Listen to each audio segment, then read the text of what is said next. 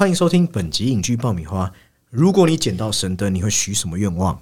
三千年的渴望让精灵问的是一个关于欲望的问题，却也是关于人性本质的问题。为什么我们需要故事？人与人之间的爱又能借由故事得到什么精神性上的东西？本集就将我 Summer 还有鸡哥嗨，大家好。来带你一看这部哲学玄幻之作，从故事中挖掘一个横亘千年的浪漫。今天的主题正是三千年的渴望。那听到我们讲这主题，就知道，哎，我们又选择了一个很冷门的主题。如果啊有神灯出来啊，那我第一个愿一定是啊，让更多人呢愿意接触这类型的电影。对 啊，这我觉得这类型的电影，无论是文艺或者是我，都会说这种电影是感受型电影。尤其当你在灵魂干枯、需要一点浪漫的时候。那这是在看《三千年的渴望》时，我就特别有这样的感觉，有一种好像被灌溉感啊！你也有吗？鸡哥不是唯物主义，为什么这么的，好像有这么的疑问，这么鄙视？我没有这么的呃，不是这么极端的唯物主义者，好不好？在看一些作品的时候，其实或是一些思想的时候，是非常的唯心的，非常的唯心。那在进入今天的主题之前，按照惯例，就先来聊聊《三千年的渴望》的导演啊，乔治·米勒。基本上，就像有一阵子大家谈到詹姆斯卡麦隆，啊，就会讲到《魔鬼终结者》，然后谈到史蒂芬斯皮伯，会说：“哎，大白鲨哦，侏罗纪。”那讲到乔治米勒，就一定会想到《疯狂麦斯》系列啊，这几乎是他的标志了。因为我觉得也很汗颜，因为我对乔治米勒的印象就几乎是《疯狂麦斯》系列。对他的导演列表，我稍微看了一下。还有有一部叫《罗伦佐的油》，那我就是蛮熟悉的。对，那我觉得那部蛮推给观众，它蛮感人的。它是讲一对夫妇发明了一种特殊配方的油，那就治好了儿子罗伦佐啊患上的罕见的叫 ALD 肾上腺白质退化症。哦，那也造福了其他同患此症状的一个患病家属们啊。所以说呢，光是以疯狂麦斯那些印象深刻的点，还有我们刚才讲那一部。他其实你会发现，他的电影都蛮戏剧化的。他会有一个啊，呃，要克服的难关，就有点像我们会看到三幕剧必然会看到，但是却又不会落入俗套，情感都是很澎湃，但又不会说教。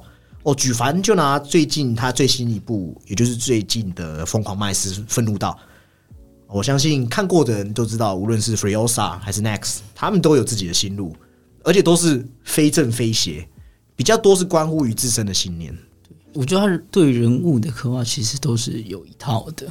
那好像是 f r o s 好像也要推出前传电影了嘛？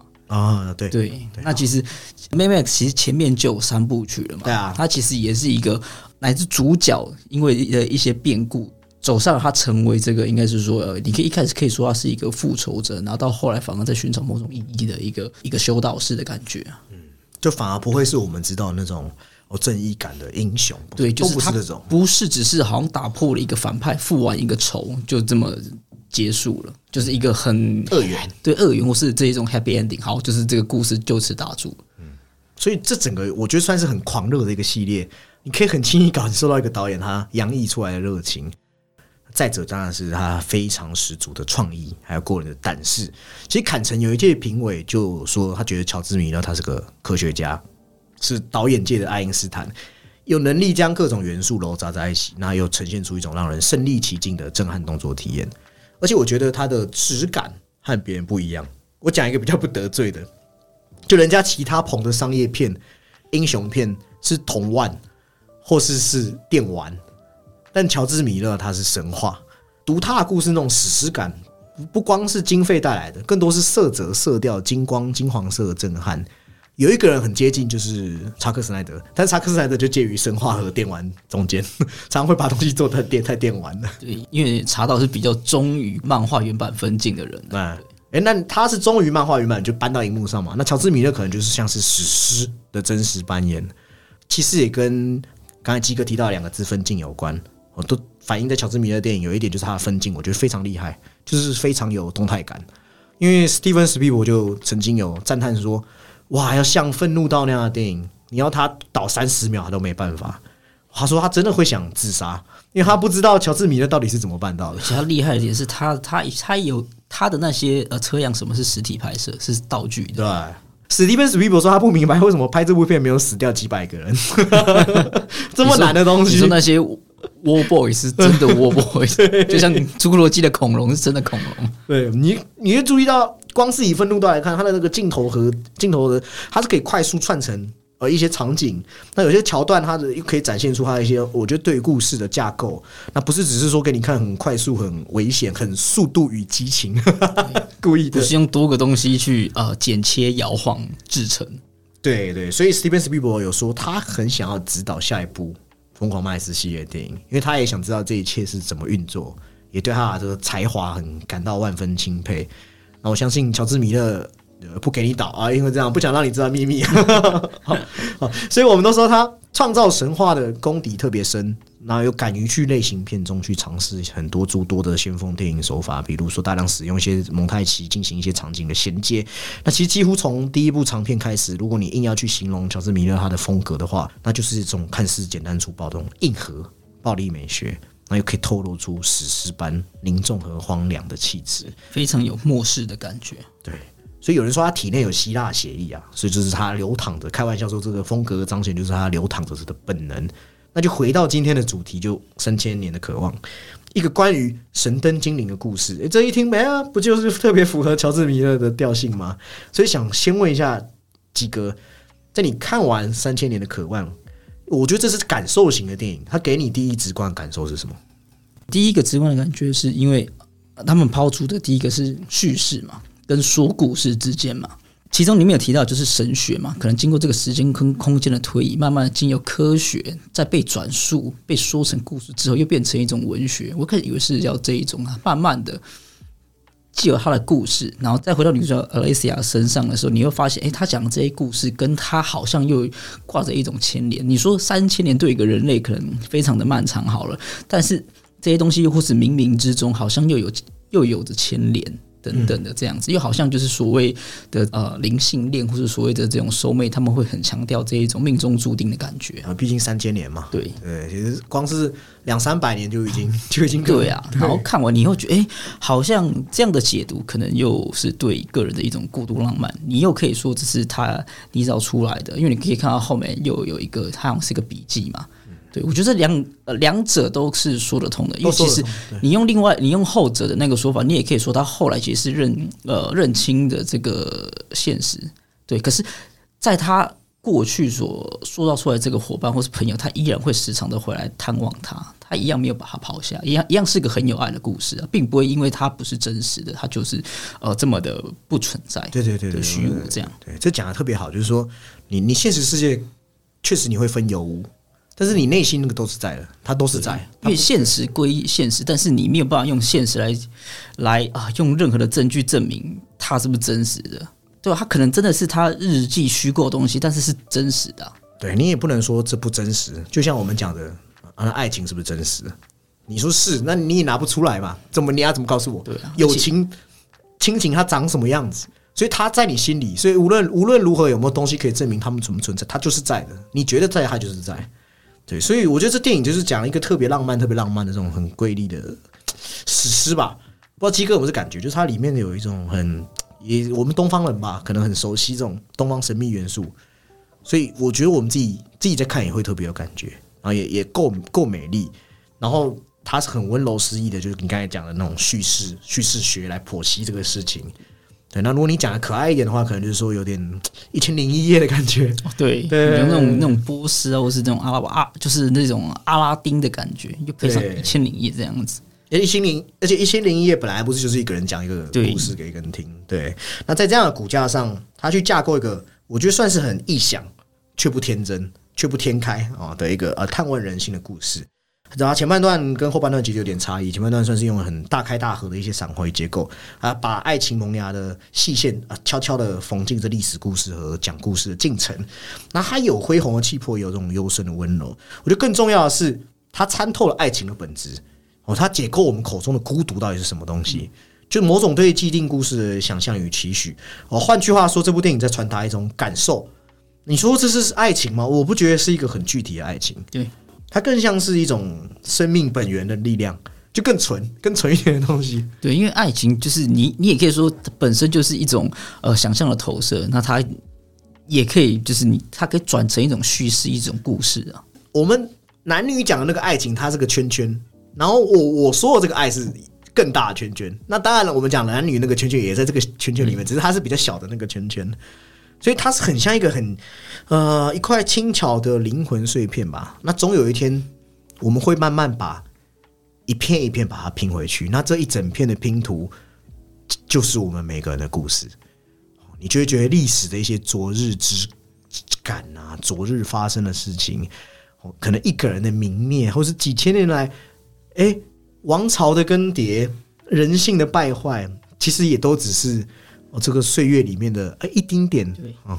我们讲巴拉塞。本来很诗意哦，就突然变得很粗俗。那其实一切正在发生，也也都正在结束了。就这这句话，其实我觉得是有它的哲理在。就是说，某一刻，你可能像阿丽丝也讲，就是你会懂，你会懂得。当你懂的时候，你就真的可以跟任何一种寂寞是有共共振的，因为那个频率已经在那个共同的地方了。所以我看完还有在看的过程的时候，我我就一直觉得它只是披一个神话的皮而已，但叙事就是在讲人。哦，看似好像要是给你哇很遥远、很奇幻的东西，但是其实呢就是每个人的欲望的化身，爱恨的纠葛。对，包括那个里面的精灵，其实也是。对，很打打不开的结，都就每个人其实生命都是不同的结嘛。那导演就给你很很宏宏伟的一个虚构，我让 Tilda Swinton 也是他这次女主角。啊，那这演绎的很漂亮，所以让观众哦才能去看这个我们人在生活上面是我们是怎么在自欺欺人哦。那或是说，我们在这个历史的长河上面，怎么去凸显我们的渺小？我觉得很多神话看来都是这样，就是说，哇，它是很遥远的，但是我们最后我们要怎么从命运解脱？不是不是像那个保罗亚崔迪一样，我们最终还是像自己一样，对 对，不是没没世界上没有那么多救世主，对对对。那他讲了这么多诗语，又觉得快自己快像一个诗人了，所以我们就就避免变诗人，所以赶快回顾一下这个三千年的渴望是在讲一个什么样的故事。啊，故事讲的女主角 Alicia 啊，她是一个叙事学领域的大佬。那叙事学主要就是说从故事或传说或这些文学发掘它的那个内在的联系嘛。所以我们可以知道之后，可以更方便去解释故事文字或是历史。那他在伊斯坦布尔就参加一场讨论会期间啊，与一个小店铺里面算邂逅了一个呃玻璃瓶 啊。那他回到旅馆之后就。你知道吗？有有玻璃瓶就是要去摩擦它嘛，所以已经变一个神话呃童话定律了。对，把它洗，可能洗干净整理的过程中，对，就出现一个巨大这个神灯精灵。哇，那就像所有故事那样，神灯精灵可以满足 Alicia 三个愿望。那之后，神灯精灵就可以获得自由吗？故事都是这样讲的嘛。Alicia 和其他许愿的人不一样啊，为什么？他读太多故事了，他看太多这种案例了，就好像你每天在看。人家车祸啊，你就大概知道自己要怎么骑哪边可以避免嘛，对不对？所以 Alicia 自然清楚许愿的这个的代价、危险性和陷阱。对，所以他选择去了解这神灯精灵的过往，哦，然后彼此就分享彼此的故事，所以两个人就开始啊，从这故事啊，电影当然是给你一个穿越时空这种历史徜徉的感觉，那就知道这个神灯是。精灵一族，它最早是侍奉在西元前十世纪阿拉伯地区这示巴女王那边。那他本来它就是有点像是这个示巴女王的仆人一样。对对，但是女王没想到后面无可救药的，算是爱上了所罗门国王。那这所罗门国王就用魔法哦，把这个当时有点嫉妒情绪的他，把他封入这个瓶中，让他变成灯神。对，让他沉入了大海之底。对，那这这之后，这神灯精灵当然就是会体会很很很长远很远的我们说的孤独，那又在无人察觉，因为没有人把它打开，它就要一直在这个瓶子里面嘛。对，那他就会在这个世界中游荡百年。那期间，他先后遇到了呃两位女主人。一个是古尔腾，一个是泽菲尔嘛。那这古尔腾就比较像是一般那种少女情怀，就很很轻易就陷入这个爱情的狂热。那也也因为他太轻易陷入爱情，也很轻易就命运于此嘛。对，哦，那也未能完成他第第三个愿望，然后他就这样就这样辗转辗转。那中间还看到了没有在没有离开这个神盾情况下，又看了一些呃我们人类历史的杀戮啊，像像是个轮回一样的感觉，就是一个朝代的潮起潮落。好像每个历史都会注定一直发生，就是你没有永远的王朝，或是所谓的日不落帝国。对，然后后来他出来之后，又和一个女生叫就这这泽菲尔相爱。那那他们就是彼此用交换姿势，哦，有点升级成像灵魂的伴侣一样。哦，那他也不太想离开这泽菲尔身旁，但是泽菲尔随着这知识的欲望的涨高，他们也也对于这个所谓的爱到底会不会是一种控制欲，呃，形成一种啊，我觉得也是恋人都会遇到一个问题，就是说。而且我爱你，但是我爱你，我要怎么我我放了你的自由的那个限度又在哪里？对你，你可以看我手机吗？对不对？我们其实常常会聊嘛，就是说，如果呃，会不会给给女朋友看手机这样？这个男生之间，哦，或是女生也会好奇，所以你姐妹淘你们会不会看男朋友的手机啊？对，那其实爱有时候就是这样，它它是一体两面的。那我觉得他跟泽菲尔的故事也是这样，最后就是呃，做了一个很无可避免的一个伤害吧。那又他又错失了一次自由的机会，对，对，他就没有遇到阿拉丁啊。呃，也也可以说是他在这个过程中，他其实呃有意的放弃了这个可以自由的机会啊。对啊，那你当然也是美其名为爱嘛，对对 对，所以最后就来到这个阿丽西亚的手中。那阿丽西亚因为自己自己其实也是一个比较孤独的人哦，也离婚了，他沉浸到灯神的故事中。也获得那种久违，可能是对爱的感觉吧。我觉得那个爱的感觉是那种触动，不是说有有人会解读说，我就啊，这少女心就突然就爱上这精灵。我觉得不不是这样，不是在讲说她爱爱上精灵这种东西，那这么简单的东西啊，应该这样讲。那后来啊，他们两个人之间。也是个 soul mate 的感觉嘛，就是度过了一段开心的时光。但是这现代的电磁波与信号也好像影响到我们讲的这个神灯的对对，因为它里面的有说到人类是所谓碳基嘛，他们而是这一种有点像是电池的的这个组成物。对，然后啊不堪一击啊。对，没有在现代是不堪一击，在过去可能呼风唤雨。对，就是他也他也是在经历他的那个潮起潮落。对。甚至阿丽西亚当然也跟阿拉丁一样嘛，他有个大爱嘛。我们讲人人活在世上最伟大的东西是大爱嘛。他就是许愿说让神灯恢复健康，哎，回到他该所属的地方。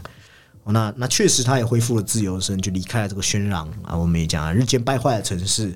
但是在这之后，时不时灯神好像还是会回到阿丽西亚身边陪伴他。那我们知道阿丽西亚也研读过很多关于许愿和灯神的故事，他自己也有在写嘛。对，所以说。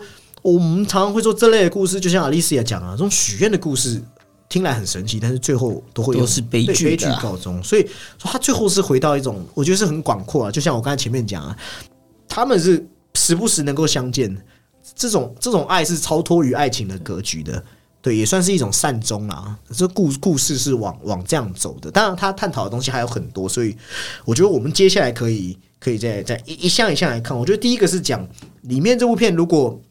呃，有在注意看的话，可以发现女女性女性是个蛮蛮重要的。就是说，呃，你如果有看每一个故事，那几乎呃，他只要神灯出来的时候，哦，不是说几乎啦，每一个就是这样。那这三千年间，他历历任的主人都是女生，都是女生。对，女生就是这时代，还有从从呃电影让我们看到，在算是在最早远，然后到现代。我我也也看到这个女性地位不断的在在变迁，不是可能他们的追求吧？对，因为你你看四八女王就是一个很好的例子。其实我觉得蛮有趣，是说她最后是回归到一个阿丽西亚这张独立女性的形象。只是在历史的原初，四八女王又何尝不是一个独立的形象？对，但是四八女王那个时候啊，她追求的反而是一种，应该是说这种。真的是就是比较简单的这种爱情，她甚至是会问说，就是啊，女性渴望，就是每个女人最渴望的是什么等等。所以，她从一个独立的四八女王，然后被所罗门，我觉得也算是花言巧语。巧语，所以而且因为所罗门王会一些，好像是呃，他的情谊很好啊，对，或者说他很会说一些很呃好听话或甜蜜的语言。对，也是从那一刻开始，女生的呃地位变成说啊，怎么变成一个。男性的附庸的感觉，哦，那在后来到古尔腾的时候，就当然女女性感觉就已经地位跟四八就不能比的嘛，甚至说他就变成这种很纯粹的，只是想要依附男人，对他需要的这个权利，而且是用就是这种那种生殖的权利，嗯，他运运用了这许愿让自己得到宠幸，只是我后面随着是王子失势，他也被被抛入海中嘛。呃，我们也会看到第三任主人是泽菲尔，那他也也沦为一个老头子妻子，讲是妻子，但是其实比较更像是玩物嘛。对，就是他的应该说呃妾吧，妾室啊。对，那那他他是比较独立自由思想的，因为那个我记得他描述也是十八十九世纪的时候，已经跟四八女王的时候不太一样了，所以他他不会去很轻易屈服于这样的处境，他渴求知识，所以他可以不断发明出一些很新颖的玩意。对，但是在那个时代，他可能他的这些呃发明或发现，可是却不会被这个被她的丈夫或是被这个社会所轻易认同的。对，所以那那一段我觉得很很有挽回，就是说。他他太恐惧了，他觉得我我不能再变成一个被男性支配的，所以他可能我我会去想神灯对他的作为会不会是一种控制？这个可能我我不太确定是不是，但是我知道泽菲尔在害怕什么。他他觉得如果啊，我又接受这个以爱为名的捆绑，似乎好像又在我脖子上面套上一层锁链一样，那其他东西又没有了。对，所以说。呃，灯神最后遇到 Alicia 的时候，诶 a l i c i a 就是已经女性经过这好几个朝代的这个蜕变，哦，这时代的变迁，似乎诶 a l i c i a 已经是一个独立，我们讲独立自主的女性了，对不对？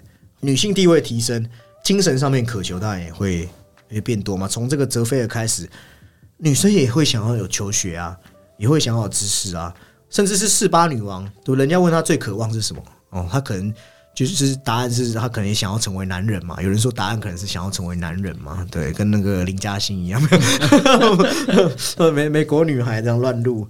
阿丽西亚就已经俨然是一个啊新时代女性了，她可以自由自在的选择自己的生活，他可以选择爱一个人或者不要啊，他也可以选择独立生活。我们讲自己生活未必比较不开心，一样可以很开心。只是为什么这样的阿丽西亚她还是孤独的呢？我是继续看下去，你可以发现 Alicia，哦，她很像嗯，我们现在讲的那种强颜欢笑的人。我们现在身旁会有一些人就觉得说，我很享受这种孤独，但是但是实际上真的是这样吗？未未必啦，未必。如果你按这样的方向去解读，你可以知道 Alicia，哦，她小时候就很孤僻，所以你可以合理怀疑。我们前面讲的这些神灯的故事，都可能是他幻想出一个朋友，他的就是他画出来的。可是你说他，呃，他其实我觉得他中途其实也是有做出改变，因为他其实也有经历过一段婚姻。对对，那到底是他真的那么孤独，还是那段婚姻不适合他？对对，所以其实蛮有趣的，因为你看他的叙述方式，你可以知道这是我们在这个语言学讲，他是种不可靠的叙述者，所以你就可以说。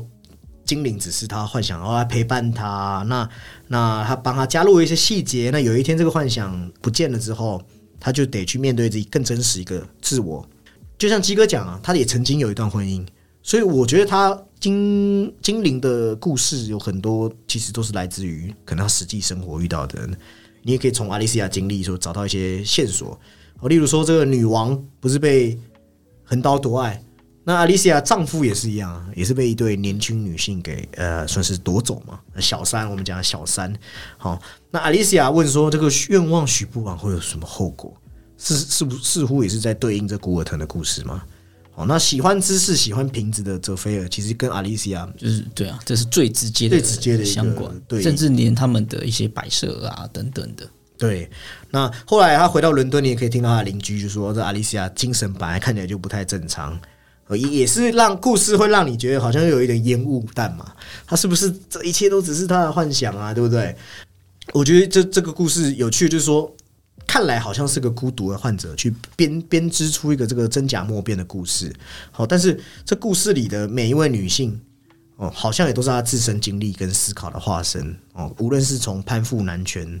到后来学习的过程，打破世俗的偏见，再用自己的方式去生活，那最后再编入自己的这段故事，然后再度过自己的晚年时光。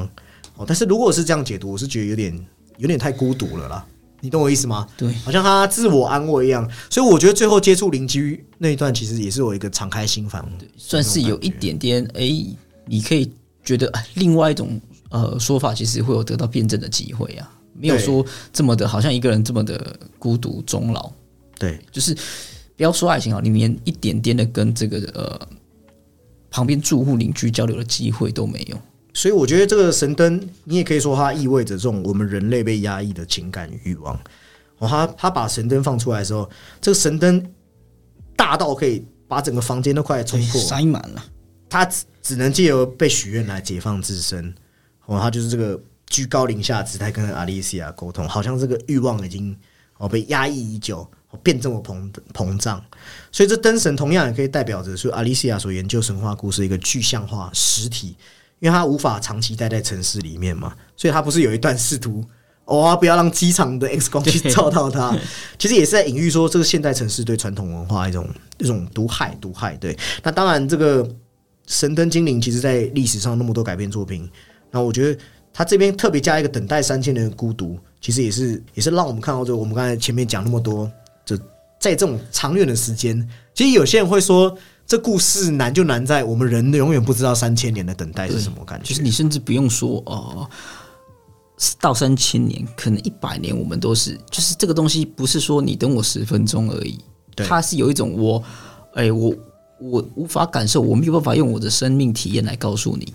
对，还有这个，我们讲时间这么长，三个愿望真的够吗？就是我们人的欲望到底在这样的嗯时空中？它它是会怎么驱动我们去在这个生命里面？我会想到前阵子的影集《睡魔》吧，啊，《睡魔》就是它有一个在这个人类的历史中，因为睡魔不会死嘛，然后他就打赌，然后遇到一个男子，他就跟他说：“我我赐予你无限的生命，那你每一百年就告诉我你你你得到什么，你学到了什么。”那睡魔可能一开始是觉得说：“这你你总有一天会腻嘛。”但是不会，这男的每一百年都可以。跟他分享一些有趣的所见所闻，对对，但是我觉得这不是说，呃，我们人在这个三千年时光真的是可以这样去过，而是说我们每个人的不同角度，对，就是说你时间长，你可以确实是有很多灵性的发展，但是你也可能只是因为一个冲动，你就毁了三千年都无法弥补的伤害。所以我觉得这故事有意思，说无论我说阿丽西亚是幻想。还是不是幻想？这都是对一个人的真实理解嘛？这个概念有点啊，因为他是个解读叙事学的高手。为什么导演要特别加这个这一段？我觉得是有原因的。这会让我想到《Arrival》异星路径。异星路径里面有一段我特别喜欢，他就有说到说：，哎，当你理理解语言的时候，我们了解沟通的重要性啊、主观性啊，语言就线性嘛。对但 Arrival 的外星人不是线性，不是对，对他们有自己的文字，他们以一个呃原型为主轴，然后没有特定规则的符码。那重点是这类文字是非线性文字。那我们常常讲，当你读懂一个民族的语言的时候，你是可以懂那种民族的思路的。那外星人也是一样啊。你再去读懂语言的非线性的时候，你便通透了这既定的时空哦。里面的女主角不是就可以在过去与未来间穿梭？那同理，Alicia 需要的是什么？就读懂这些故事吗？所以我刚才不是说他是那种很常见嘴巴说孤独的现代人，太多人都说自己孤独就算了，还要说就算了嘛。但是你还要说自己比谁都理解宇宙、理解世界，认为知识就是一切。那你就忽略了说，其实很多事情你要真正去理解一份爱，是因为人是有温度，人是需要温度，就不是不可能你把自己自闭关在那边就可以了解世界啊。就是你毕竟不是机器，你有一啊，就是真的是有灵魂的。对，你需要一点所谓的这种交流，或是所谓这个这个所谓的这种交流，或者说你的这种所见所闻，你的感情其实是真实的嘛。没有经历好像因为它都是空谈，对，它不是就是像数学这种东西嘛？那就是刚刚也有提到语言嘛？那语言就是它有，刚刚有说到以 a r a b 来说，它是一种可能一个回圈具有共识性的角度。那 Alicia 也需要故事来，呃，我或者我们讲比较更明白一点呢，就经历啦。啊。虽然这经历会看到不好的、残暴的、七情六欲的，只是所有事情本来都是一体两面。哦。包含这部片也展现很多爱的样貌，举凡我们刚才前面一直不断提及控制的爱，或是我们讲古尔腾没有基础的爱，还是爱侣间无意义的伤害了彼此。我自己在影评中写的话来讲，为什么我要说影评呢？因为我们也有在经营文字影评，欢迎各位到我们的同名 IG 还有粉砖多看。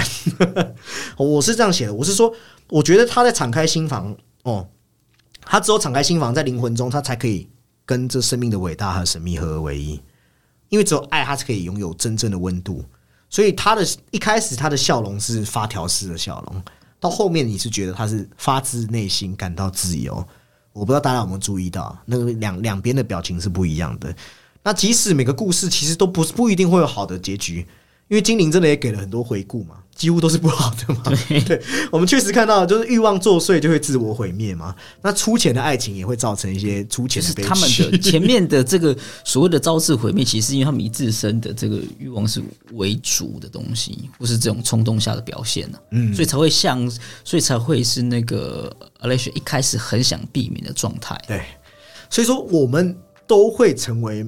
各种事物的奴隶，哦，是让我们没办法获得真正幸福的，就是我们内心这些魔鬼啊，就像野心啊，或是一些各式的欲望。但倘若我们体验到每一件事都有它的必然，就说我算是对生命一种敬畏吧，你就可以很清楚每一件事都是有关联。就我前面讲一体两面，哦，精灵拼命想挖掘阿丽西亚内心的欲望，他最后也忍不住问说：“啊，你还是人类吗？”你你怎么可能无欲无求？你人没有欲望，你还能算是活着吗？你你就是要知道一些狗屁的，知道是，你才可以感受到什么叫快乐嘛？对不对？就是我常会讲个例子嘛，你一出生就是完美的，你何来？你没有不完美来衬托，你什么感觉都没有嘛？所以生命本身就是悲伤、欢快，它是并行的。我们到这个，我觉得他们两人之间是这样，我们到这个美好的世界。然后彼此相逢，彼此问候。我们会因为呃，就像可能我跟鸡哥是很好的朋友，我们因为一些连接，我们产生一些短暂或长或短的友谊，哦，或是或是可能你的老婆，或是我们的谁，我们的兄弟，哦，我们的女儿，我们的儿子，我们的妈妈、爸爸。但是我们有一天有可能我们都会失去对方，然后而且是没办法解释，就是消失在这时间的长河中。就像我们也是没办法解释，就来到这个世上嘛，就是也是你看都是两面的。因为我觉得它不只是这种两面的，就是你没有办法做到一个极端，或者说除了那种超过那种阈值，因为任何的这种极端它都是非人的。对，所以电影的最后那个爱，即使精灵也未必真的爱他，但是因为啊，他为什么要刻意营造说精灵跟他那种没有那种你侬我侬？因为这个爱已经不是一种执念了，不是执念说为什么不是我哦，它是升华成一种自由的盟约哦。当你自由的时候，这个盟约就不是束缚了吗？因为是很高尚的精神，就是说，他最终的目标是我们要用一个全然接纳的观点去理解世间万物，因为只有这样，你才会真正的快乐与富足。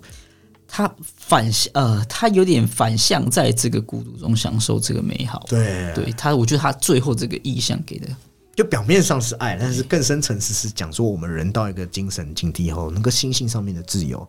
那你又可以更深层次，你又可以更深层次去探讨一些像自由意志啊那些，就是反思哦。你从不自知到知道了自己的一切之后，你的那种内心的平静，我觉得也是蛮积极的啊。对，那再来就是故事中不断被提及，诶，现在科技啊，什么日新月异，我们那些纯然纯粹的这童话幻想都不复在了。在故事啊，我们人与人本来是很纯粹的交流，但是这些交流好像都已经死翘翘了。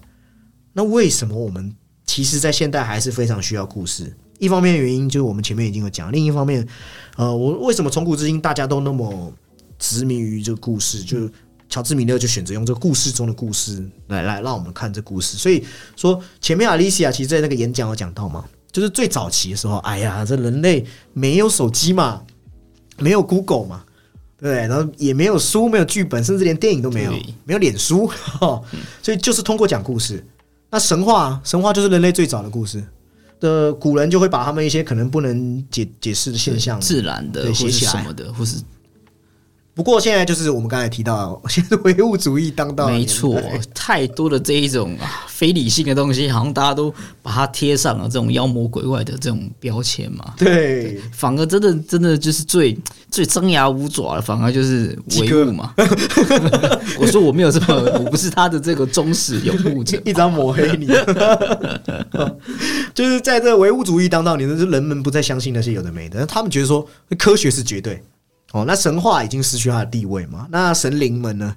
其实电影是有拍的嘛？神灵们啊，都失业了。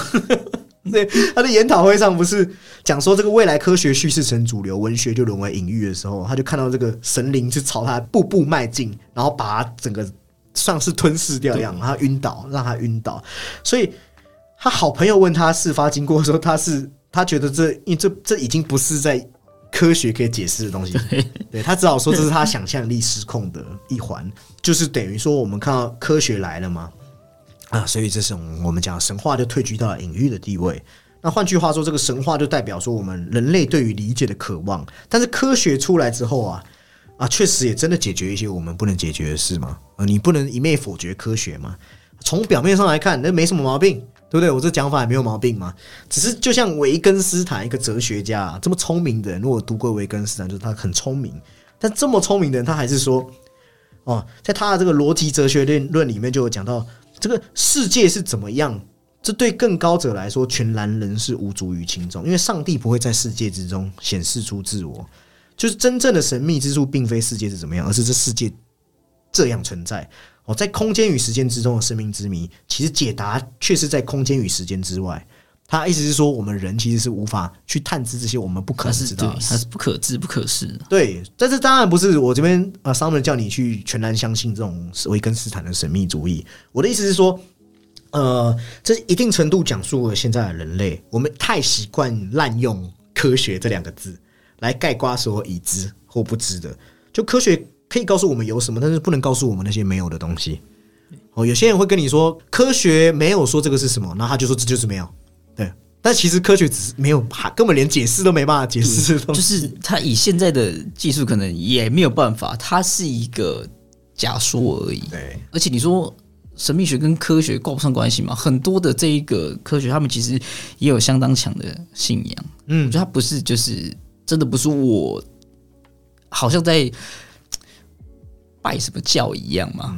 对，之前不是有个统计，就是说呃，大家都以为这诺贝尔呃科就科学类那几个奖项，他们都比较不信神。哦，没有，结果统计出来是这个诺贝尔文学奖的人最不信神。对，就是我们看到很多。具有强烈批判宗教性的一些电影的导演嘛，他们本身其实有极强的信仰，可能就是因为这样子才拍得出那样的东西。对，尤其欧洲都 特别的明显，所以这样会形成一个盲点啦，或者你人类会有个误区，就是盲呃盲点误区，就是呃，我们人会反而不愿意去思考或相信，或者说好奇那些神话魅力，就是我们生活是少一点想象力的。那或许有人听到这边就会说：“哎，你这样不对啊，我好奇有什么用？还不是没有答案。”那我恰恰就是觉得说，就是答案这两个字，让所有事情都变质了。我也不知道是不是现代这个脑残，你知道，考试考多了变脑残了，就每个人都 哦哦，就是地图炮，一定要追一个，对，一定要一个答案，就是对，连看电影有时候都都只要一个答案，要一个合理的解释。没有，它就是它不是是非题嘛，它是一个申论题嘛。对，就是你它的呃，我觉得这个问题一样很哲学嘛，它的。入门的门槛极低，你会呃，你会动脑，你会你会想就好，但是他没有答案，他的上限就是极，或是确实极高的，就是没有，他没有一个真正的答案。对，所以有时候真的不是要答案，就是大家讨论而已，就是大家的经历，我觉得这是一种我们刚才讲可以理解理解一个故事的渴望哦。所以我觉得在这个抽出精灵之后，这个三个故事就是我们看到这人类逐渐就是就是靠向唯物的过程嘛。从这个神话时代的结束，哦，第一段很简单，因为这个所罗门代表智慧，他透过自己的智力已经克服一些人类没办法解决的难题了。某种程度也是在讲说，我们人类用知识来征服自然。你看动物也是被他用一些，呃，我们也我们也不知道所罗门王是用什么超能力，但是你看他已经连动物都可以操控了。几百年后，哎，厄图曼时期了，古尔腾的那个时期了，哦，我们已经看到这个，呃。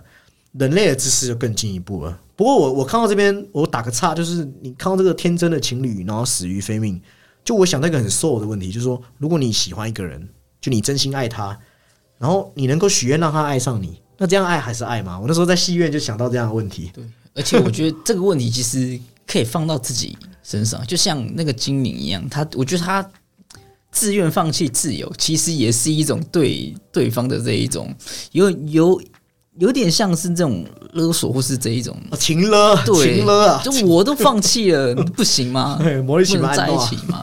对，那就像你刚刚讲，就是他如果有更高的一个力量，就是讲魔法好了，就强制你跟我在一起。嗯，对，蛮可怕的，就少了互动跟理解，好像直接跳过什么。所以说，我觉得古尔腾这种粗暴的爱，就是不是也是他第三个愿望没有许愿的原因？因为他已经。得到太多这种假的东西，他不想再学，那是不是这样？我不知道，我的猜测而已。对，啊，那那到后来，你看文明来到最鼎盛时期，哦，鄂图曼帝国最强的时期。可是伴随而来的却是什么？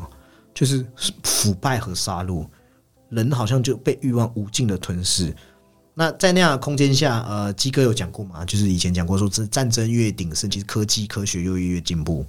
哦，然后再到最后一个女生那边的时候，啊，她已经她在十九世纪中叶，她已经经历了人类已经经历了我们讲的这种启蒙时期和工业革命，工业之后了。对，那你只是就是无尽的求知欲虚实。哦，你你了解了宇宙奥秘，你反而不再接受一些宇宙神秘的事情，这就是很神秘。对对，哦，所以说我觉得这一一路下来，我们可以看到，在这个资讯的年代，资或者说我们讲资讯爆炸的时候，那，这阿丽西亚感受到这个人类空虚的原因，所以阿丽西亚在钻研故事。哦，表面上他真的是一个自给自足啦，就这种很独立，可以沉浸在学术，只是说，只是说一方面他去研究人类的故事。其实他也是，你说他是无欲无求吗？其实他他的欲望是在他是不是也是想要去理解人类的这些东西？而且他其实也是会被故事所吸引。对，只是说其他人是比较肤肤浅，他是比较心灵层面的追求。所以我觉得很厉害，就是说这份理解的渴望一直深藏在阿丽西亚深处，甚至说理解另外一个心灵。哦，这人类最原初的渴望。回到阿丽西亚身上，然后又回扣回到我们刚才前面讲的，就是爱的主题。好，所以这就是这个为什么我们说这个呃，我们人类为什么会喜欢电影、喜欢文学、喜欢漫画、喜欢音乐、喜欢艺术，其实都是被各个呃大大小小的故事给打动。对，那所以说三千年的渴望，也可以说是导演就是他喜欢故事，所以他用故事的方式来献给喜欢故事人的一封情书。对那讲到一个哲学一点的东西，我觉得，呃，我最近有看到一本书，是这我记得是正大哲学教授写，季金庆老师写的，叫《未理性》，我觉得刚好可以对应到今天的这个故事。就是说，这是这本书一开始有提到说，为什么科技越进步，人反而变得更不自由，反而更迷惘、更焦虑。他有指出说，我们不能只是问自己说，我是谁，我从哪里来，将往何处去。在这现代，我们其实也要问说，什么是现代？从何而来？还有将往何去？哦，然后他有提到说，是我们要先理解这个问题，要先知道什么是理性。其实理性有三大支柱，我们讲科学、经济还有技术。这个在希腊文的这个“道”字里面，它是讲说，通过语言开辟一条共同意义秩序的道路。所以，对古代社会，宗教神谕、哲学辩论、艺术建造、政治主张，都是实践道的行动。但是，现代逻辑虽然源自于道，但但是在这个科学理性、技术理性和经济理性的三大支柱压缩下，这个压缩了文化开展，导致就整个社会变成说有一种亲人文的氛围。它是被很呃，我觉得他他讲是一种好像被分割的东西啊。对，因为过去其实他其实会很，你看文文呃文艺复兴那个时候，其实很多东西都是合而为一的。嗯，就说科学理性是讲求实证。那不能被证明就不科学，所以技术理性又是讲求实效，那无立即效果就会变成无意义。那经济又是讲效益，那没有利润就没有价值，所以这个理性就从建立共同意义秩序转变为逻辑，变成可以秩序一个可以计算、可以量化的东西。那你是不是生而为人的一些经验和？而且这个逻辑非常的现代，非常的功利，很计算机。对，其实你用形容就是变成一台计算机，就是它真的就是零一之间的这个逻辑运算而已。就是说，你被这些东西驯化之后，你你的那你的真实自我是什么？大数据也很可怕啊，告诉你大众喜欢什么你就喜欢什么，对不对？所以一个经济学者叫做 Valovskis，他就指出说，这是一个交换价值凌驾于体验价值的社会。因为每件事都已经商品化跟价格化了，哦，等于说鸡哥你也是个商品，我也是个商品，大家都是可以兜售的。那以往那种，哎，看看鸟儿啊，写首诗啊的，听听朋友的笑话，思考人生意义啊，这东西都不见了。因为经济理性告诉你，你交换价值就是要花在你有时间也可以投资、可以追寻的事情，要钱嘛，对。所以说，这个有时候我们会觉得说，人的一生其实是要去理解说，一种难以言喻为什么活着。我这个经济性老师有讲到说，我们其实是要去去想这个始终难以言喻的是什么？就像我们生生命袭来时刻是什么？就像海德格讲的嘛，他认为说是生命开始向我们召唤的时刻，这个时刻也是宗教、艺术和哲哲学这些异度空间对人们开启的时刻。也只有在这个时候，我们才可以面临一些本真性的东西。就这种本身是发生在这个聆听良知，他他这个讲法说内在呼唤的时候，哦，你才会有涌现一种，我觉得算是真挚的情感了。对，那你就会在日常与神秘交汇的岔路口上，那你会感觉好像被某个东西哦唤醒，或是唤去何方。对，这讲来很神性，但是我觉得，啊，你用一个简单的讲法，就是很很很灵啊，就是回到你内心的一个原本的平静。哦，人人终归最后都还是要回到一个平静的阶段。对，其实就对应到阿丽西亚的的这个自我蜕变。只是阿丽西亚的自我蜕变，这边我就要跟吉哥聊一个有趣的。我们回到故事本身，当然我们看完这部片，我们也给这部片啊、应该是蛮好的评价。我没有跟吉哥确认过，对，电话中我们这个开会前是是是大家都觉得还不错。只是我的问题是说，他故事前半段和后半段的基调还是稍有不同。哦对这点基哥你是给予肯定还是否定？我自己其实看完再想了一下，其实我对这个东西，它呃，倒不能说是，我觉得没有到割裂感这么严重，只是节奏的那个关系。可是那个是不是导演的有意为之？我觉得是有意为之，对这样有可能，有可能。对，因为我觉得他，毕竟我们呃说回刚讲那些呢，他前面用那些有点像是故事中的这种故事，我们一层一层接近东，一层一层的，对，就是像波浪松这样的进去。但当然，我们慢慢的一层一层的又醒过来了嘛，嗯，就是可能回到他生活，然后又回到他所谓可能这个精灵的这种不适应，对这一种对于过去这种种种的打击，这样子，我们一步一步的在回归现实之中。那他下半场风格突然转变成，就是你会觉得很突兀。对他非常的呃，你这边感从过去，然后再到现在是非常的，应该说后面是非常现实主义的。对，但是我觉得他给予的那些呃时间的转变，我是可以接受的，可以接受对啊，我自己是觉得有一点点突兀。我但我觉得我有去找问题，我觉得，因为我我不是很支持那种呃电影一定要很工整、很降气的那一派。但是我我去找一下问题，我觉得是人物的弧光有点问题。就是我前面就像我讲，我不是很喜欢用很生硬的戏剧理论。我觉得每一部片你都要用戏剧理论来分析，我其实蛮无聊的。那我我去分析这么有生命力的电影，更不应该。因为但但对于主流来说，这也是必须的吧？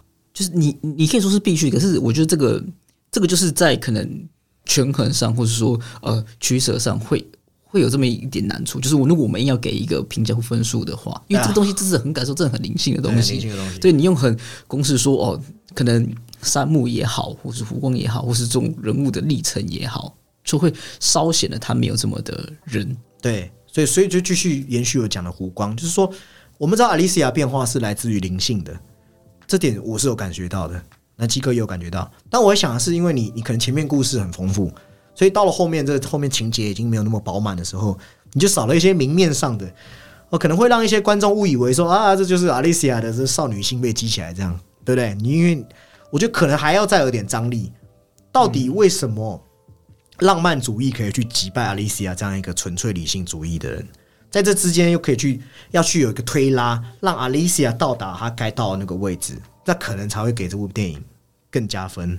对，但呃，那还有一点就是角色吧，我觉得呃角色的魅力，呃，虽然我们知道 Tilda Swinton 真的帮这部片加了很多真分设很多，对对对，那 u j u s Elba 其实也是也是信手拈来扮演好一个精灵，你可以感受到两个人确实在演员方面是有一种火花的，对。但是用个好懂的说法，就是这些角色写的不够有魅力。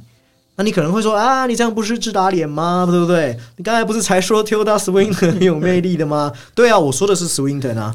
现在让我换一个说法，你就知道，就假设没有 Swinton，我告诉你，我用文字形容的版本给你听，就说这个故事是一个关于听故事的叙事研究学者，他有点高冷，但他终究被故事给打动了。你听完是觉得，哎、这角色毫无太大的亮点，你就知道这故事的问题是在这边。那更别提那乏味的精灵嘛，精灵其实也也也没没有什么太大的变化。所以为什么有些特别容易共情的观众，我我有去看一些就是粉丝的意见或者一些影评的想法，你会发现他们被精灵讲的其中一个故事特别容易打动，就是那个暴君的故事。为什么？因为他的故事很立体，一个冷酷残忍，因为战争战事而麻木的人，他每一天都被战场的冤魂给纠缠，似乎只有嗜血能填满他，只有酗酒能麻痹他，所以整个皇宫啊，哦，大家都要讲故事，让他忘记这些痛苦。直到有一天，他遇到一个会讲故事的智者知音，融化了他树立起来的防火墙，打破了心房，哎，展露了笑颜，而且两个人甚至变成那种呃，好像恋人的关系。但是后来，这位老智者却不幸过世。那正当大家以为这暴君要回归杀戮本性的时候，他只是痛哭不已，哭得像个小男孩一样。诶，是不是这样一讲，这整个人就很立体了？我甚至不记得这个演员长什么样子，只是这个角色烙印在我脑海中。他比较，嗯呃，你要真的要这么说，就是他真的比比较有戏剧感，但同时我觉得他也用了比较多的这个时间跟篇幅、人物来塑造这一场戏。对，对对对对，因为它的空间真的是比较开放。那讲不讲说戏剧里面经过的时间，就是连我们现实中我们看影片的时间也是，它都是比较有多的篇幅啊。对。那最后我再讲一个也是比较比较感性一点的东西，就是说神灯。诶，神灯你会想到什么？阿拉丁嘛。那阿拉丁的故事是精灵出来，我当然算有点耍宝了。那他告诉你说你可以许愿，那但是他知道说。唯有你许愿让他自由，他可以才可以自由吗？我记得阿拉丁他那个设计是这样嘛？但是这个精灵知道人的欲望是无限扩张的，哦，不会有人把愿望花在让他自由了。所以阿当阿拉丁为他着想的时候，他才会那么感动嘛？阿拉丁真正升华不是他跟茉莉公主，是他跟精灵那一段，哦，两个人走过这一段。所以我觉得与神灯呼应，三千年的渴望也是在讲一件事情。最重要的永远是什么？第三个愿望吗？前面两个愿望是你的欲望，也是你的体验，也是你人生的这个呃归结。但是你呃，也是你人生的一些跌倒啊、想要、渴望等等的经历。可能你到了那个位置才知道，哦，原来那么空虚。所以你真正重要是你反你反映了什么东西？的第三个愿望，就美好的结局往往不会是一个人。这是第三个愿望给我们的启示，就是你你前面两个都是关于你自己个人的欲望。我好想扩扩张哦，我好想要变成全世界最棒的人。嗯，但是你忽略，你一定要有一个人陪你才可以，才这个才有意义吗？所以，我我觉得这是这个故事，它跟阿拉丁神灯给我的一个很很相相同的感觉。对，那最后一个问题也是问一下鸡哥啊，就是你你你自己会想要许什么三个愿望？我自己会有什么三个愿望？钱 钱钱。对，随便回答的，不回答也可以，可藏在心里，对不对？对，前面当然是很，只有三个公平，公平还是公平，只有三个。老实说，因为他其实里面也有发现这个陷阱，所以他说好像就真的只有三个，不能许对更多愿望，你不能说什么哦，三个之后又三个这样子。对，你你觉得你会想要许那种很欲望类的吗？应该人，我觉得人或多或可能会有一个是在物质，可是你说。二三个之后，你转为一种可能呃比较内在追求的时候，这种东西我觉得会因人而异。我可能会想渗透，就是呃也不能说渗透，我想要了解可能所谓的这一种生死。生死对，我好像之前也有提过，就是我看可能电影或是某呃某些作品，我其实很喜欢看它可以提到什么呃，第一个可能就是所谓的这一种。呃，具有哲学辩证。第二个是所谓的这一种生死观，因为我觉得人就是可能不用说，可能呃跟你距离非常远的人，可能就我跟什么好了，就是我蛮好，然后我们可能都是呃，可能都是台湾人等等等等如此。可是人就是。生活的这种经历、想法，他可能有各种的意识形态等等，他就是有好多的变因。但是人只有出生跟死亡这两个东西是不会变的。那它所带来的东西是什么？所以我想，如果我可以看的话，我想要了解这个东西。而且我觉得他设计是三个愿望真的很神奇，因为你人真的不会在第一个愿望。去想到什么生死、家人什么的，对不对？因为你都会觉得说，哦，我先满足自己再说，先对。对，先请这个马斯克这样子，先跟马斯克吃一顿午餐。对，啊，观众也可以想一下，自己有这三个愿望，会会许什么愿望？好，那也那我就先许一个愿望，希望多一点人来听我们节目。哦，对那第二个，啊，就是就跟那个嘛，生日蛋糕一样，不能跟你讲出来。那是哎、那是第三个不是吗？没有，我比较不一样，我两三个都不能讲。好，那最后这边啊，老环节啊，鸡鸡哥来帮我们点评一下，然后再来我再帮大家总结，评个分。其实这个评分，这部片我觉得它反而对我来说是一个不好评的东西。不好评。对，因为你要看，就是你要从很形式或是结构的东西来看，好像不会是就是呃，真的会让人很喜欢，或者说可能会呃比较出乎意料的分数。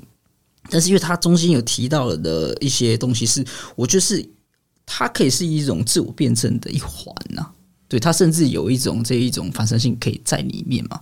对，总结下来，我给他的分数可能会在七点啊，可能就中间值七点五，我会给一个比较保守的分数啊。嗯，对，因为就是我们如果要回归呃，可能比较嗯，就是比较公式或是比较有权衡下的的结果，我觉得会是这种很偏中间值的分数。啊，好理性啊！我是觉得他有，我是蛮喜欢这样的东西，就是他是对，喜欢喜欢呢、对，简单的东西再讲一个很大的东西，然后在这种我们讲嵌套叙事中，哦，然后又有很，因为我蛮爱这种文化，就是不同风格的画面基调这样转换来转换去，而且可以传递微观和宏观哦这之间的这种转换。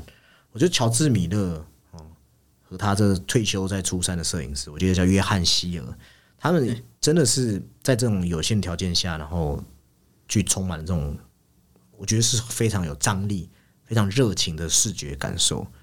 哦虽然这种东方主义的东西未必可以达到每个观众，只是总体来说，我觉得三千年的渴望，它就像我前提到的、前面提到的，它足够简单的故事概念，但是它这种启发性的东西，其实是在每个人身上是不一样的。那我觉得观众可不可以像 t i o z a Swinton 的角色一样，就是说体验自己在某一个时刻的那个感觉，你觉得有到了，他寄望着观众可以在这种这浅显的故事里面自己汲取到自己要的寓意。我觉得这才是一个我们讲的这种 storyteller，就是故事讲述者。故事讲述者绝对不会说我讲给你听，你只能这样理解，那这不是个好的故事讲述者吗？那乔治米勒这一次就是他就是那个精灵的化身嘛，啊、他希望你自己有有 get 到，对，对就是他，就是刚刚有提到，就是他可以从中导演这种反身等等的。对，而且相信他老人家活的岁数够长了啦。对，其实是把自己人生总结一些东西来来跟大家分享分享、欸，呃，没有没有啊，他没有啊切磋的意思，他分享分享、欸，聊聊天而已，对，所以也也不用太严肃啦。所以分数的话，哦，给他七点八吧，对，对我蛮喜欢的，对，蛮喜欢，对。好，那我们今天对于这三千年的渴望的讨论这边结束。那如果你有想要看到我们写的，还是一些资讯，也欢迎到我们的粉丝团，还有我们的 IG。那想要听什么主题，也欢迎写信告诉我们。哦，我有我们有收到一些主题啦，像是呃《绝命毒师》，我们真的有在准备。对，真的有，真的有只是这这故事太长了，对对对，要花一点时间要。长达六季。对，长达六季。对，那其他什么题目，或者是有什么评价，都可以告诉我们。那如果你喜欢，我们也也拜托，或是呃，帮我们写一点好评，帮我们推荐给朋友，帮我们到 Apple Podcast 或是这呃 Spotify 帮我们写下五星评论。那我们本期的讨论这边告一段落，拜拜。拜。